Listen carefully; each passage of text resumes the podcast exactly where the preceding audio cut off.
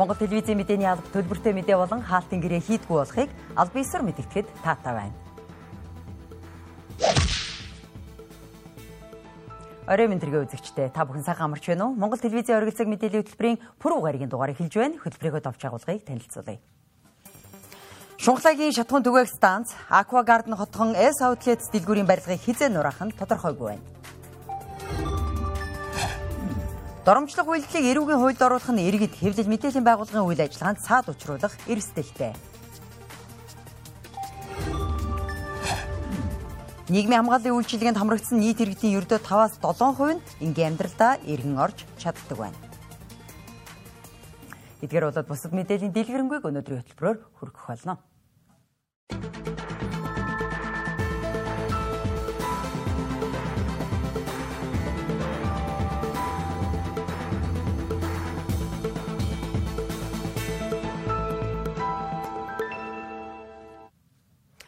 Бүгд найрамдах Хятад ард улсын Бээжин хотноо бүс ба зам олон улсын хамтын ажиллагааны дээд түвшний 3 дахь удаагийн чуулга уулзалтад Монгол улсын ерөнхийлөгч хүрэлцэх оролцож байна. Тэрээр чуулга уулзалтын ногоон торгоны замыг хамтдаа бүтээж хүн ба байгалийн эв зохистой оршихуйг урагшлуулын сэдвт хэлэлцүүлэгт оролцож өгүүлсэн байна. Мөн тэрээр Хятад улсын дарга Ши Жинпинтэй Хятадын ардын хурлын ордонд уулзжээ. Хоёр улсын төрийн тэргүүн Монгол Хятадын иж бүрэн стратегийн түншлэлийн харилцаа, харилцан ашигтай хамтын ажиллагааг бүхий л салбарт өргөжүүлэх хөгжүүлэх талаар санал солилцжээ. Монгол Хятадын харилцаа нь хоёр улсын гадаад бодлогын тэргүүлэх чиглэлийг талууд дахин нотлоод бие биеийн тусгаар тогтнол, бүрэн эрх, газар нутгийн бүрэн бүтэн байдал, хоёр улсын ард иргэдийн сонгосон хөгжлийн замыг харилцан хүндэтгэж язгуур эрх ашгийг чухалчлан үзэж харилцан биенээ дэмжиж харилцаа хамтын ажиллагаагаа өргөжүүлэн хөгжүүлж буйг санал нэгтэйгээр тэмдэглэсэн байна. Цаашид хоёр улсын худалдааны эргэлтийг ойрын хугацаанд 20 тэрбум Америк долларт хүргэх, худалдааны бүтцийг төрөлжүүлэх, Монгол улсын нийслэлийн автозамын төвчрлийг бууруулах зэрэг чиглэлд нягт хамтран ажиллахаар тохиролцжээ.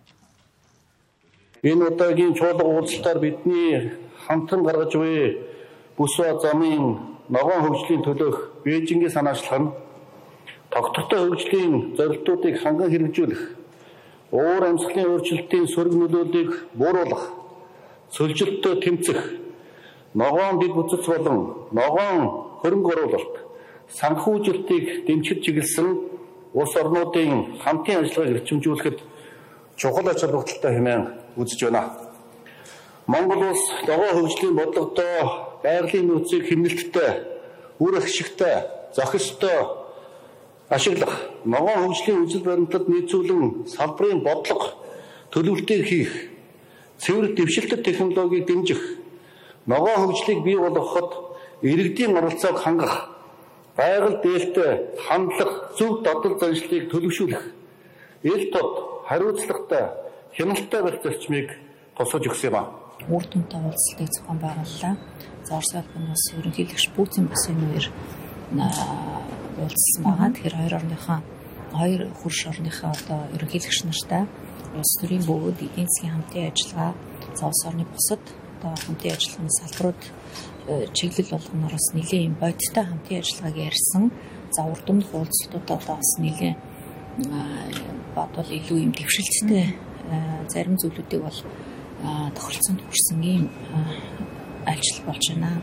За Си Жинпин дарагтай хийсэн уулзалтын үеэр бид нэр чиглэл чиглэлийн асуудлууд дээр жишээлбэл Эрдэнэ бүрэнгийн усан цахилгаан станцыг барих одоо зээлийн хэлцээрийг байгуулах шийдвэрийг өгсөн тухайга манай ерөнхийлөгчд болгосон.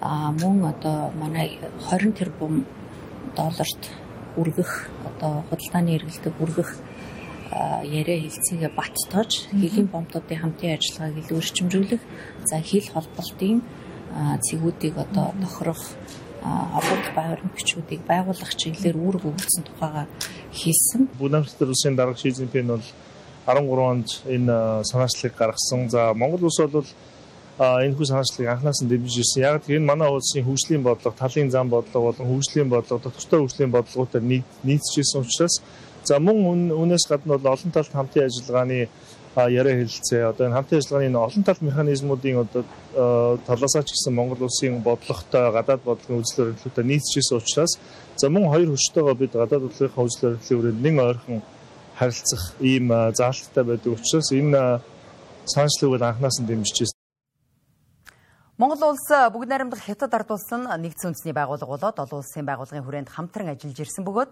олон улсын тавцанд ямагт бие биенээ дэмждэг уламжлалт хамтын ажиллагаагаа өргөжүүлэхийн төлөө байгаа гэдгээ харилцан илэрхийлжээ.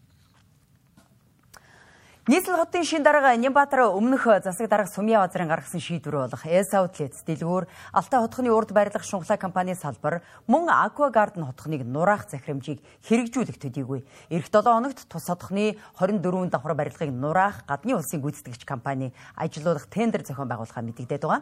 За хэдийгээр нийслэлийн хоёрч дарга нураана гэдгийг албан ёсоор мэдэгдээд байгааж Аква Гарден хотхны барилгын ажил өнөөдөрч үргэлжилсэн хэвээр байна. Өнгөрсөн 8 дугаар сарын 31-ний өдөр Aqua Garden, Эс Outlets, Шунхлаа шатхуун түгэх станцын барилгыг нураах захирамжийг холбогдох аж ахуйн нэгжүүдэд нь албаных нь танилцуулсан. Тус шийдвэрийг танилцуулах үедээ Aqua Garden хотхны барилгыг нураах зардалд ойролцоогоор 20 гаруй тэрбум төгрөг зарцуулна гэж байсан юм. Мөн албатан болгох зардлыг нийслэлийн төсвөөс гаргаж, буруутай этгээдээр иргэн төлөвлөх зарчмаар хуулийн дагуу шийдвэрлэнэ гэдгийг нийслэлийн удирдлагуудын зүгээс хэлж байлаа. Гэвч одоогоор Aqua Garden хотхны төсөл хэвийн үргэлж үргэлжилж байна. Тус барилгыг хизээ нураах, мөн байр захиалсан иргэдийн хохирлыг хэн барагдуулах, энэ төсөв нь хаанаас гарах зэрэг асуудал тодорхойгүй байгаагаа шалтгаалж тус барилгыг нурааж чадах уу гэсэн эргэлзээ олон нийтийн дунд үсэд байна. 30 хоногийн өмнө нөгөө албан нураах тэр ажлыг гүйцэтгэх гүйцэтгэгчийг зарлалсан юм байлээ. Эх 7 хоног сонгон шалгаруулна. Сонгон шалгаруулсны дараа бидний шийдвэрийг гаргана хэрэгжүүлнэ. За хоёрдугаарт Аква гардентай холбоотой асуудал төр бид нэр маш их тийм хүлээцтэй хандж байгаа. Маш удаан хугацаанд энэ барилгын үйл ажиллагаагаа зогсцоо цаашид нэмэлт зардал гаргахгүй байх чиглэлээр одоо сануулж ажилласан. Харамсалтай нь уг барилгын ажил гүйцэтгэж байгаа хүмүүс энэ ажлаа зогсоохгүй явж байгаа. Эрчим хүчийг тасалсан юм билээ. А гэтэл одоо их усүр залгаад уг ажлыг одоо үргэлжлүүлж байгаа юм лээ. Энийг бид нар бас зогсоож захиргааны нөгөө шийдвэрийн бэлтгийг хангуулах чиглэлээр тодорхой ажлууд юм. Хууль зөрчөөгүй юмыг яагаад нураах хэвтэй? Хууль зөрчөөгүй. Хууль зөрчсөн болвол яг нураах тухай ярьж бол. Бүр огтоос зөрчөөгүй шүү дээ. Яг юу зөрчсөн юм? Гэдэг асуудлыг нэгдүгээр тодруулах хэрэгтэй та нар ямар ч хөл зөрчөөгүй байхад барилгыг чинь нураана гэдэг асуудал бол үнэхээр одоо эрүүл саруул оюун ухаантай ямар ч хүний толгойд орох боломжгүй. Тэгээ ийм асуудлыг одоо яриач нэм ярих ч ясгүй. А шинэ хотын даргын хувьд бол одоо ажиллаа аваад хидл онж байгаа шүү дээ. Тэгэхээр энэ хүн маань юмтай манай компани бичиг баримт бүх одоо олгогдсон зөвшөөрлүүдтэй танилцах байх. А тэгээд дээрэс нь нэг олзуурах ууштай зүйл нь өөрөө хууль зүйн сайд байсан хүн хуулийн өндөр мэдлэгтэй юм хотын дарга болж байгаа учраас яг хууль зөрчсөн байна уу зөрчөөгүй байна уу гэдгийг бодит цаасан дээр байгаа факт баримтуудаар хараад дүгнэлт хийгээд явах боломжтой. Аквагардын хотгоныг албатан болгох ажлын төсөвт өртөг, хохирлын хэмжээ зэрэг олон эргэлзээтэй асуудлын хажуугаар барилга байгууламж нураах нэгсэн төлөвлөгөө мөн энэ чиглэлээр инженерийн боловсон хүчинч байхгүй байх гэдгийг харж болохоор байна гэдгийг салбарынхан хэлж байна. За манай улсад Өмнө нь э, ийм хэмжээний өндөр барилгыг нурааж байсан туршлага байхгүй. За өөрөөр хэлбэл барилга нураалтын төлөвлөгөө байдаггүй буюу энэ хэмжээний өндөр барилгыг нураахад хэдий хэмжээний хог хаягдал гарах, за мөн эргэж ашиглагдаж болох барилгын материал байгаа эсэх энэ төлөвлөгөө байдаггүй юм байна. Одоо нэг цаг үед байгаа нэг э, шаардлагатай болж эхэлж байна л да. Уулзалт ажлын инженер цэврийн ажилтан түүнс хот мэрэгчлээ ажилтан байх шаардлагатай нөгөө нөгөө барилга ажилласан одоо орчны болон дотоод тохиолдолтой гэдэг юм уу тэр нөгөө аюултай эрсдэлтэй ажил ихтэй тооцоологддог энэ норм норд үүсэх магадлалтай болохоор инженер инженер болох инженертэй ажилтан байвал аюулгүйгээр зөв болох боломжтой байна. Тэгвэл Аквагардын төсөл нь хуулийн хүрээнд явагдаж байгаа гэдгийг тус төслийн захирал хэлж байна. Өөрөөр хэлбэл газрын зөвшөөрлөөс эхлээд бүх зөвшөөрлийг хуулийн хүрээнд авсан гэдгээ илэрхийллээ. За одоо та нарын харж байгаа энэ дөрвөн блок байгаа. Дөрвөн блок барилга. А ерөнхийдөө энэ дээр бол одоогийн байдлаар бол нэг 100 10 гаруй тэрбум төгрөгийн хөрөнгө оруулалт дэлхийдийн гарцсан ингээд босцсон явж байна. Одоо бол барилгын ажил 75%-тай 75-аас одоо 80% руу орж байна. Хувьтай ингээд барилгын ажил үргэлжилж байна. Одоо эхний энэ харагдаж байгаа хэсэг маань бол 660 айлын орон сууцнаас одоо 500 гаруй захиалагч нар бол гэрээгээ баталгаажуулаад одоо төлбөр мөнгөө төлөөд ингээд явцсан байна. Ер нь манай улсын барилгын салбарынхан нам барилга буюу 2-оос 3 давхурын тоосгон байшингууд нурааж байснаас өөр туршлагагүй. Харин Аквагартын хотхны барилга нь 24 давхар бөгөөд манай улсад өмнө нь ийм хэмжээний өндөр барилга нурааж байсан туршлага байхгүй.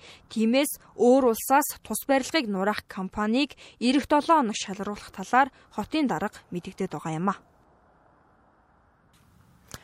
Манай улсад бусдыг гүтгэх үйлдэлийг 2017 оноос эхлэн зөрчлийн хуулиар зохицуулж байсан бол доромжлог үйлдэл нь одоогоор ямар нэгэн хуулийн зүйл залтаар зохицуулагддаггүй юм.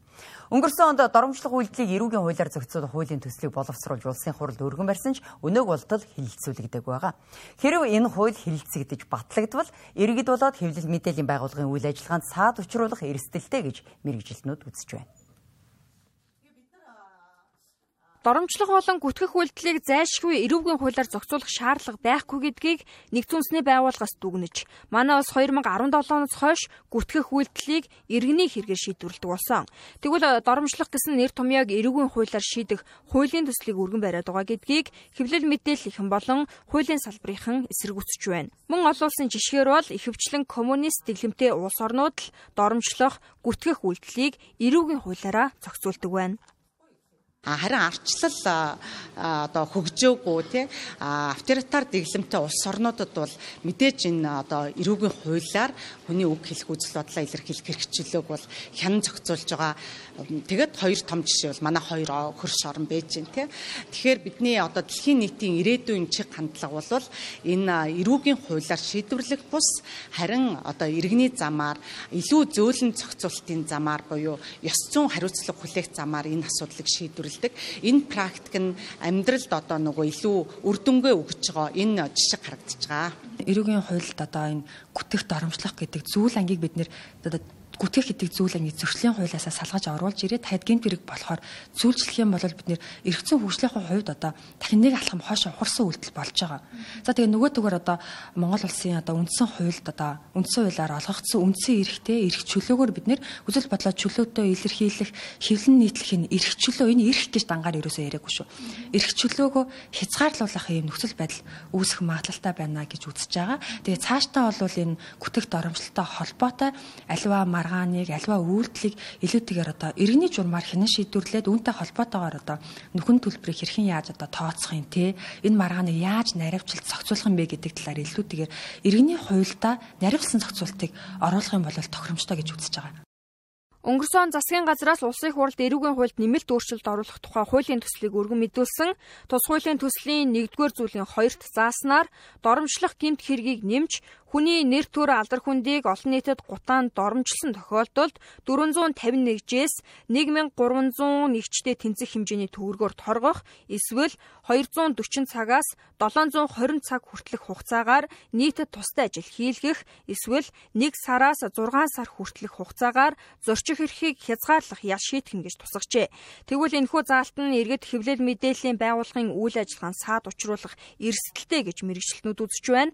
Учир нь дээрх заалт даалтын дагуу ихэнхдээ улс төрчид болон нэр бүхий албан тушаалтнууд гомдол гаргадаг байна. Үргэлжлүүлээ зарим үйл явдлын товч мэдээ өргөе. Улаанбаатар хотод бүртгэлтэй нийт 680 мянган тээврийн хэрэгслэнэ. Өнгөрөх 2022 онд гэтэл улсын хилээр 99 мянган тээврийн хэрэгсэл орж ирснээс 94 мянган тээврийн хэрэгсэл нь Улаанбаатар хотод бүртгэжээ.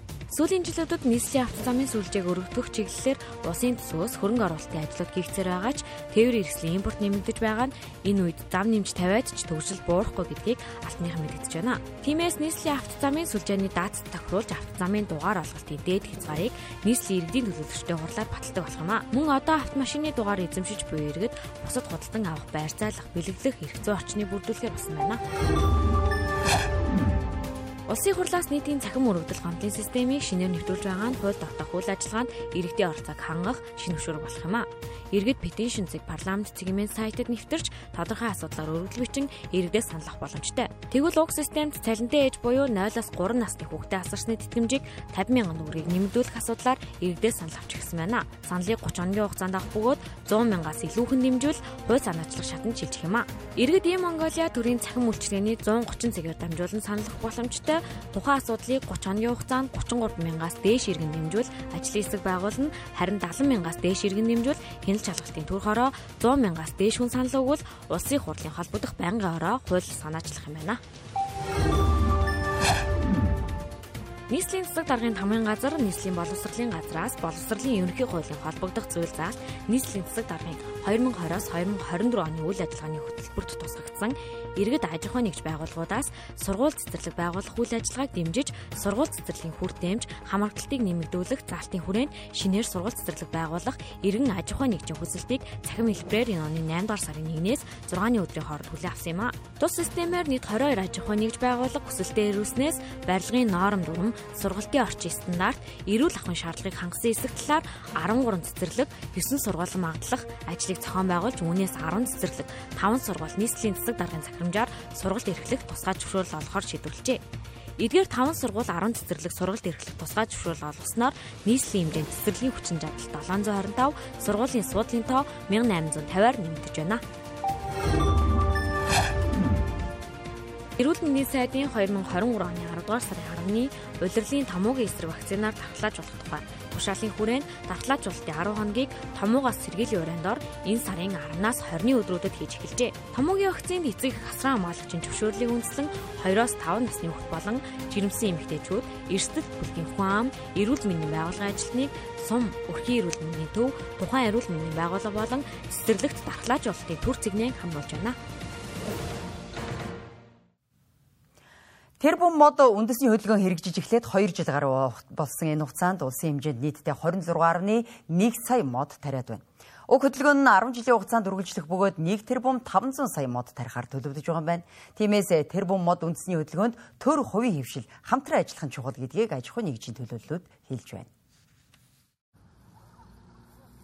Манай улсад 500 орчим мод үржүүлэгч аж ахуй нэгж байгууллага иргэд байдаг.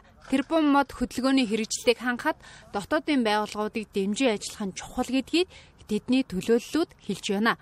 Иргэдийн хувьд модны тарьц суулгацыг дотоодоос хангалттай нөөцлөх боломжтой хэдий ч техник тоног төхөөрөмж, зээл хөнгөлөлтийн асуудлууд тулгардаг байна чадлынхаа хэрээр хийх боломж бололцоо бол байгаа. Ганцхан юу гэхээр одоохон би өөр дээрээ хэлэхээр одоо ингээд талбай нь дөрцөн дахиад талбай байхгүй учраас тэрнээс илүү гарах явж хөгжин чадал байна. А гэтэл ажлын туршлагач юм уу эсвэл ажиллах одоо нэг практик одоо нэг боломж ч юм уу ингэх юм бол байж байгаа хэрнээ цаашаа явах боломж нь хаагдчихад шүү дээ. Төсвөр санхүүжилж байгаа ойжуултын үнэлгээ бол маш бага. Тийм ч учраас одоо гурван удаа тендер зарлаад авахд одоо ямар ч аж ахуйн нэг жишээ тэнд орохгүй байх жишээ тий.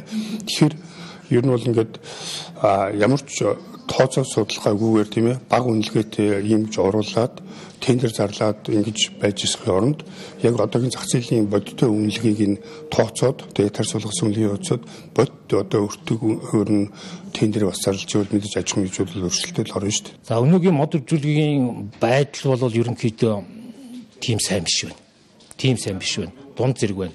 Тэр бүх мод хөтөлбөрийн одоо үр нөлөө төдийлөн сайн харагдахгүй байна. Бидэнд хөрөнгө оруулалт бол төдийлөн сайн орж ирэхгүй байна. Аа сөрөг талууд үүсэж байна. Өрсөлдөөн шудраг бус байдлаар явагдах байдал үүсэж байна. Засгийн газраас гаргасан тогтоолоор дотоодын нийт бүтээгдэхүүний нэг хүртэлх хувийн хөрөнгийн зарцуулалтыг уур амьсгалын өөрчлөлтийн хүрээнд тэрбум мод хөдөлгөөний үйл ажиллагаанд зарцуулна гэх чиглэлийг гаргажээ. Одоогийн байдлаар улсын хэмжээнд мод үржүүлэхийн 440 орчим газарт нийт 62.6 сая тарь суулгацын нөөцийг бүрдүүлжээ. Ер нь бол зах зээлийн югаараа зарчмаараа явагдах хэвээр. Яг ихэнх үедээ болохоор хомсдол болоод ингээд юу явж ирсэн болвол аа багасч байсан бол үнийн хувьд бол өндөр байгаад үнийн бас хөөсрөл бас харцангуй үүссэн лээ. Одоо бол энэ маань одоо харцангуй жигдрээд ирж байна. Тэгээд талууд маань энд ингээд мод үржүүлж байгаа хүмүүс энд модыг тарж ургал амлалт авсан хүмүүс маань хоорондоо гэрээ эзлээгээд ирэх юм бол энэ маань ингээд докторжоод явах юм болцоотой гэж харж байгаа. Яг бага хэмжээний худалдаа авалт юмнууд хийгдээд байдаг. Худалдаа авалттай холбоотой бас эрх зүйн зохицуултууд яригдж байна. За энэ бүхнийг бид нар холбогдох байгууллагуудад шийдлүүдээ ингээд гаргаад явчихна гэж ойлгож байна. Тэгээ өнгөрсөн хугацаанд бид нар хөдөлгөөнийг дэмжих хүрээнд гурван чиглэлээр төсөл хөтөлбөрөө санхүүжүүлээд явж байна. 200 гаруй төслөөс 34 төслийг сонгон шалгуулад 1.3 тэрбум төгрөгийн грант санхүүжилт олгож явж байна. Тэгээд ойн салбарт тулгамдаад байгаа асуудлууд за дээр нь энэ мэрэгжлийн одоо байгууллагуудын санал хүсэлтүүдийг сонсоод банкуд маань юу хийж болох вэ? Бид яаж ногоон зээл гаргах вэ?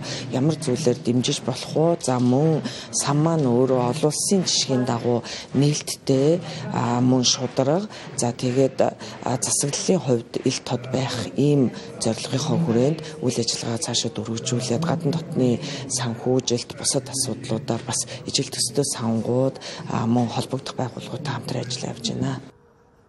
Мөн аж ахуй эрхлэгчдийн зүгээс мод тарихын өмнө айн болон нийтийн ногоон байгууламж, газар зохион байгуулалтын зэрэг холбогдох хууль эрх зүйг тодорхой болгох хэрэгтэйг онцлсан юм. Ингэснээр хөрөнгө оруулалт, зээл хөнгөлөлт, газар олголт зэрэг мод тарихтай холбоотой тулгамдж буй бүхэл асуудлыг шийдвэрлэх боломжтой гэж тэд үзэж байгаа юм а.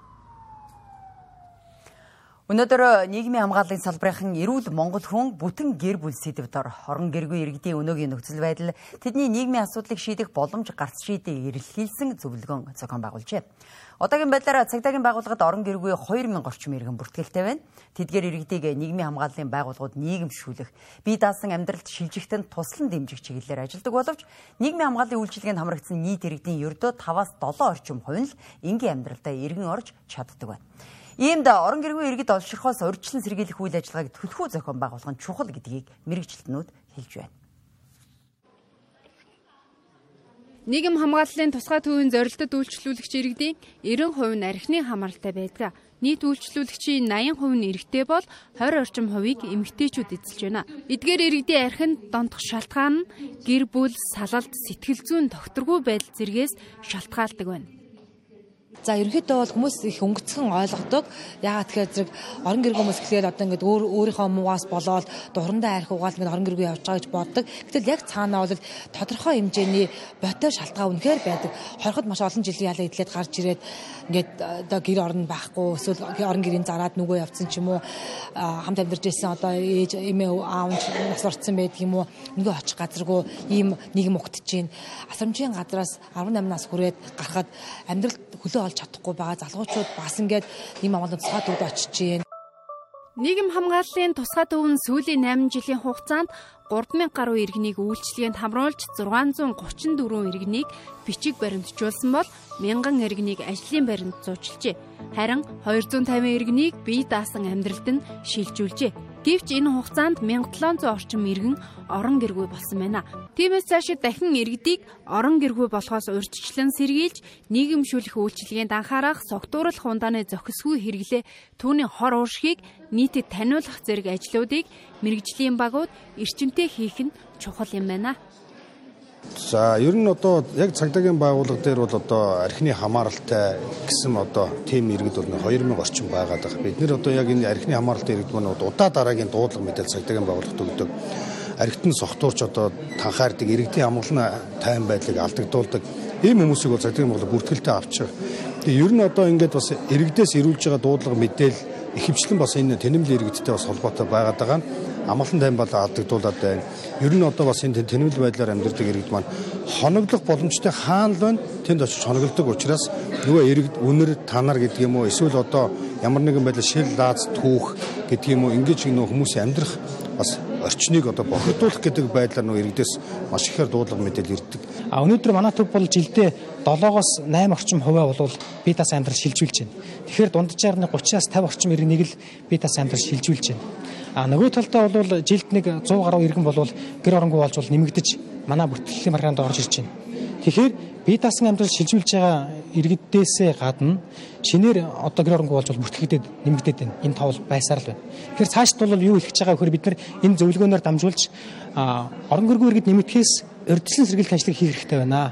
Энэ хамгийн чухал байна л гэж ингэж хэлэх гэж байна. Архин донтох эмгэгтэй иргэд сэтгэлийн хатгүй альва асуудлыг даван туулах эрүүл амьдралын дадлгүй хариуцлагаас зүхтаадаг сул дорой нэгэн болж хувирдаг байна. Улсын хэмжээнд тэтгэврийн насны нийт 370 гаруй мянган иргэн байна. Төсвийн тодтголоор өнгөрсөн 7 дугаар сарын 1-ний өдрөөс ахмад насны тэтгэврийг 10%-аар нэмэгдүүлсэн ч энэ нь тэдний амьдралд хангалттай хэмжээнд хүрэлцэхгүй байгаа юм. Тиймээс ахмадууд ихэвчлэн аж ахуйн нэгж байгууллагуудын үйлчилгээний ажил хийх, мөн бусад салбарт хуваараа хөдөлмөр эрхлэхийг хүсдэгч тэр бүр ажил нь олддоггүй байна. Одоогоор тэдний амьдралд хангалттай хүрэлцүүц хэмжээгээр тэтгэврийг нэмэгдүүлэх төсөв улсад байхгүй тул ядаж ахмадын хөдөлмөр эрхлэлтийг дэмжих хэрэгтэй байна гэж ахмад наснууд хэлж байна. 65 настай Эрдэнэбат нь 18 настайгаас хойш Монголын хараагүйчний холбоонд ажилд орсон байна. Тус холбооны хөлмөр сургалтын үйлдвэрийн хэсэгт гэрийн, эски, дээвэр, туурга, оёх, хогийн шүр угсрах зэрэг жижиг дунд үйлдвэрийн чиглэлээр ажил хөдөлмөр эрхэлдэг байжээ. Тэрбээр 5 жилийн өмнө тэтгүүртэй гарсан бөгөөд ажил хөдөлмөр хийх үедээ тасралтгүй нийгмийн даатгалын шимтгэл төлдөг байсан гэдгийг хэлж байсан юм. Одоогоор Эрдэнэбатын тэтгүүр 560 мянга орчим төгрөг гэсэн ч тэрбээр 18 сарын зээл авч хүүхдүүд хүүхдүүдтэй өгчээ. Тэгврэн ер нь амьдралт чинь хүрэлцэж байна уу? Та бас зээл өгсөн гэж ярьж байна тийм. За хөөгч ухтаа өчтг юм даа. Нэг би нэг юм хам авч чаддаг. Ер нь одоо энэ Монголын өнөөгийн орчин нөхцөлд энэ ахмадуудын тэтгэвэр ер нь хүрч байна уу? Тэгээд ихэнх нь одоо ихэнх ахмадууд бас давхар ер нь ажил хөдөлмөр бол эрхэлж байна шүү дээ тийм. Тэг одоо залуучууд гэсэн баахан өртөөл юм шүү дээ. Дандаа лизинг өртөө, лизинг өрөөр хашаа байшин гэр бараа машин тэргээ гоцоо лизингээр авчих. Эрдэнэтийн тэтгэвэр хүрэхгүй байгаа энэ нөхцөл байдал нь олон ахмад өмнө тулгарч байгаа асуудал. Ахмад насны тэтгэврийг хичнээн нэмсэн ч дагаад бараа бүтээгдэхүүний үнийн хөрөгдөл үүсэж байгаа учраас энэ нь үр дүнгүй нэмэгдэл болж байна. Тиймээс тодорхой бараа бүтээгдэхүүний үнийн хязгаарлалтыг хийх чиглэлд арга хэмжээ авч ажиллах, мөн Монголын өнөөгийн энэ нөхцөл байдалд ахмад насны хөдөлмөр эрхлэлтийг дэмжих зайлшгүй хэрэгтэй байгааг ахмадын холбооноос хэлж байна. Хагас цагаар бүтэн бус 7 хоног одоо сарын хугацаатай ч мэдлэмцөө хоногоор ажиллаад залуучуудаа сургаад явах ажил байна. За ер нь одоо байнгын оронтой бөглөхгүйгээр одоо тэр ажиллаж исэн байгууллага дээр очиод мэрэгжлийн өндөр мэрэгжлийн зөвлөгөөгөд ажиллах болцоо зөндөө байна шүү дээ. Энийг нанд улсын хэмжээнд маш зохион байгуулалтаар одоо сурах хэмж байна, далгажуулж явуулах хэмж байна. Тэгээд зөх хэмжээний гिचэл ном заалах юм бэ ингээд төрөл бүрийн үйл ажиллагаа явуулж ажил хамтын хөдөлмөрийг ашиглах хэрэгтэй гэсэн чиглэл баримталж байгаа. Ахмадын хөдөлмөр эрхлэлтийг дэмжих чиглэлээр холбогдох албанаас тодрууллаа. Тус байгууллагаас өндөр наснууд хуваараа хөдөлмөр эрхлэх бол 24 сарын хугацаанд иргэн төлөгдөх нөхцөлтэй 5 сая хүртэлх төгрөгийн санхүүгийн дэмжлэг олгодог байна. Мөн ахмад наснууд холбогдох салбарын аж ахуй нэгж байгууллагын ажилчдаа зөвлөх үйлчилгээг үзүүлж салинжхаас гадна хүүхэд хамгааллын үйлчилгээний чиглэлээр ажиллаж болох юм байна. Ингэхдээ харьяа дүүрэг аймгийн хөдөлмөр халамж үйлчилгээний газартаа хандах юм байна. За энэ үйл ажиллагааны дотроо болохоор ахмад таснуудын нэг аж ахуй хуваараар эрхлэхт нь зориулж нөө иргэн төлөх нөхцөлтэй санхүү дэмжлэг олох юм үйл ажиллагаа байна. За дээрэс нь ахмад насны зөвлөх үйлчилгээ одоо дэмжсэн тийм үйл ажиллагаа байна. За нөгөө төхөр нь болохоор хүүхэд хамгаалагч үйлчилгээ гэсэн юм гурван үйл ажиллагаа байж байгаа. За тэгэхээр энэ үйл ажиллагааг бол энэ оны 9 сараас эхлээд хэрэгжүүлж байгаа. За 9 сарын байдлаар болохоор эдгээр одоо гурван үйл ажиллагаа нийтдээ бол 1463 одоо Ахмад иргэд хамрагдаад 4.7 тэрбум төгрөг бол зарцуулсан юм дөв мэдээтэй байна. Нийт ахмадын 67.7% нь буюу 180 мянга гаруй ахмад ажил хөдөлмөр эрхлэх боломжтой байна гэсэн судалгаа гарчээ. Ахмад наснуудыг боломжтой ажлын байрт цагийн хуваарийн уян хатан байдлаар хөдөлмөр эрхлэх боломжоор хангаж чадах юм бол манай улсын олон салбарт нүүрлээд байгаа хүний нөөцийн дутагдлыг нөхөх боломж байгаа гэдгийг ахмад наснуудын төлөөллийн зүгээс хэлж байна. Үргэлжлүүлээ та бүхэнд 80 гарсан ч одоо хүртэл ажиллаа хийж байгаа нэгэн нэгэн ахмад насны тухай сурвалжлага хүргэх гэж байна. За гэрэл зураг гэдэг нэг талаараа урлаг нөгөө талаараа түүхийн хөдөлшгүй баримт байдаг. Орчин цагийн хөгжлийн түүхэн агшинг баримтжуулан гэрэл зургийн төдий үе түүхийн сан хөмрөгт үнэтэй өвүүлдээсэн цэрэн найдмад хэмээх гэрэл зурагчныг бид өнөөдрийн хөтөлбөрөөр онцолж байна. Тэрээр 1968 оноос гэрэл зурагтай хувь заяагаа холбож өдгөө 55 дахь жилдээж гэрэл зураг авсаар байна. Би зургийн аппаратнаас хизээч салахгүй. Энэ маа надад ямар ч одон медаль шагналаас илүү үнэтэй гэж хэлэн үргэлжил зураг авч суудаг энэ хүн бол Монгол улсын гэрэл зургийн салбарын томоохон төлөөлөл уран бүтээлч Ахмад гэрэл зурагчин Дугуйжавын цэрэн надмид. Өдгөө 80 гарч яваа Ахмад зурагчин маань анх ардын хүүхдүүдэд эрдэм сургагч багш үйжээ.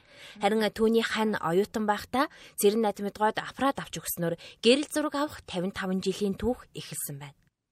Одоо Хинтээ аймгийн 10 жил төгсөөд ангийнхаа одоо тийм ангийнхаа нэг залуу хүүтэй найзлаад тэгээ тэр маань хойшоо сургуульд яваад одоо хойдон жилийн эрэхтэй надад кристалл гэж Оросын тэм жижиг аппарат авчирч өгсөн.